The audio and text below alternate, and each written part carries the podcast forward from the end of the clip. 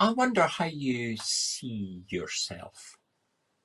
I don't mean whether you go into the bathroom in the morning and think, who is that gorgeous person staring at me from the mirror? Nor do I mean a question of how tall or how small you are, or anything about your nationality or accent or degree of wealth or poverty or anything like that. But I wonder how you see yourself as God sees you. Do you? God knows you to be fearfully and wonderfully made. God loves you and has called you to be part of his wonderful family. He cares about you. Our passage today sees more of that family, disciples of Jesus out in a boat. And they're in the middle of Lake Galilee, and they've been there for hours and hours, far longer than they expected. And they're probably feeling tired, and the wind and the wave are against them. It's now just before the dawn, that time when things are visible, but perhaps a little monochrome, uh, a little blurry and grey. Uh, and although it doesn't explicitly say so here, uh, these followers are not having a whale of a time. They had last seen Jesus the previous evening, where he'd fed the 5,000 and more, and then sent the, the crowd home before heading up a mountain to pray. In another telling of this feeding found in John 6, it sounds as if that crowd were a bit of a rabble.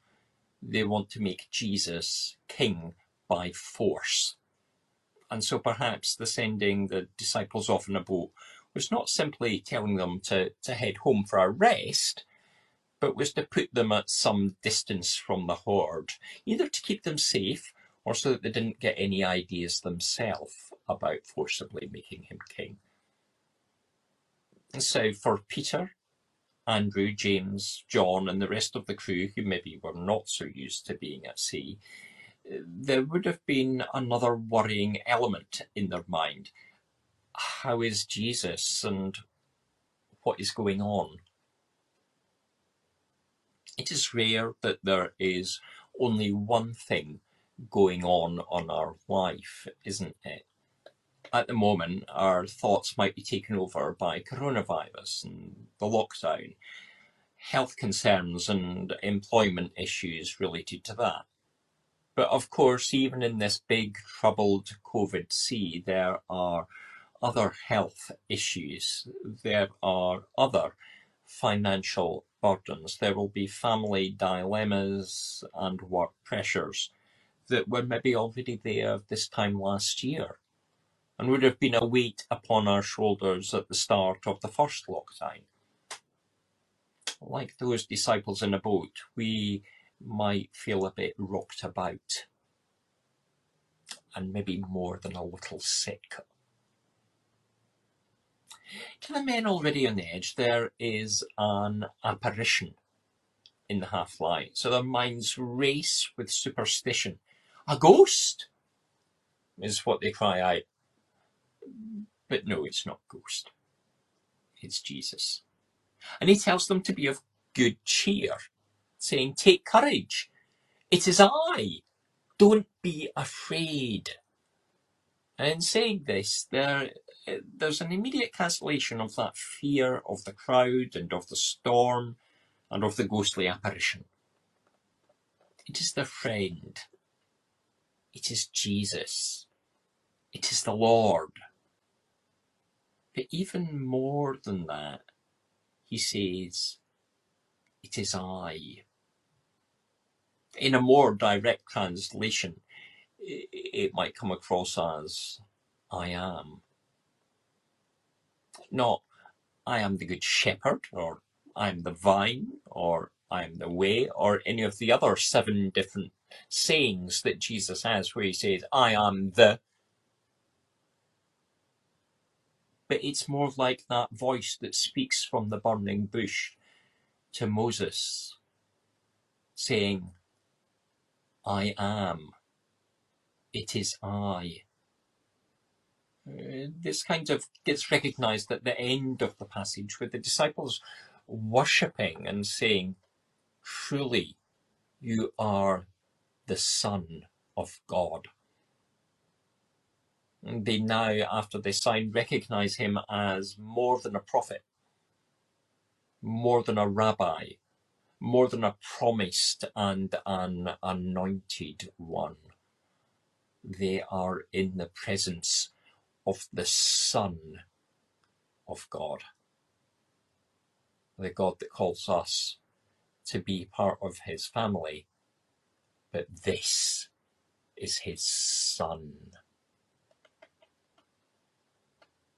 But of course, something extra happens in between that recognition of their friend and that time of praise.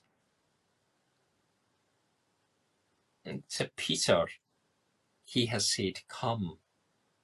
And in faith, the fisherman steps out, out of the boat, not onto land, but onto the water, and is able to walk towards Jesus before he loses his faith and distracted, no longer focused on the Lord, starts to sink.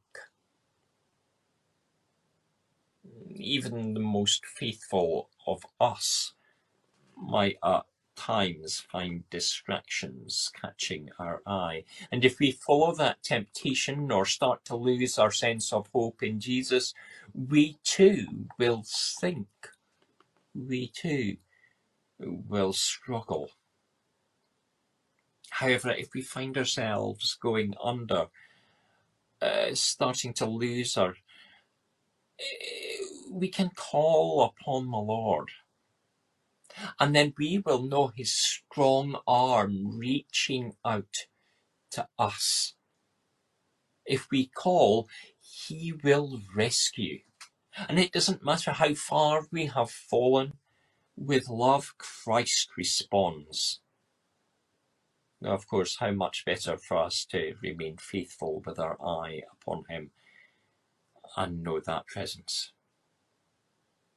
There will be storms around us, even among the faithful. There will be struggles. As Peter steps out of the boat onto the water. There is wind and wave. There are difficulties there. But in faith, he was able to stand. And he did so because he was focused on the Lord. He looked to him. God loves us.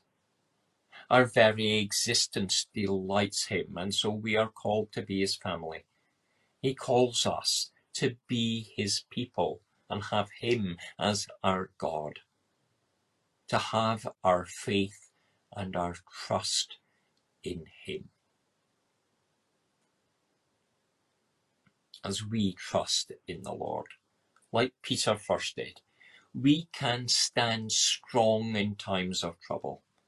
Through this time of COVID and whatever else that is battering us in our lives, we need not have fear because Jesus calls us to step out of the limit of our security and walk with Him in confidence and with faith.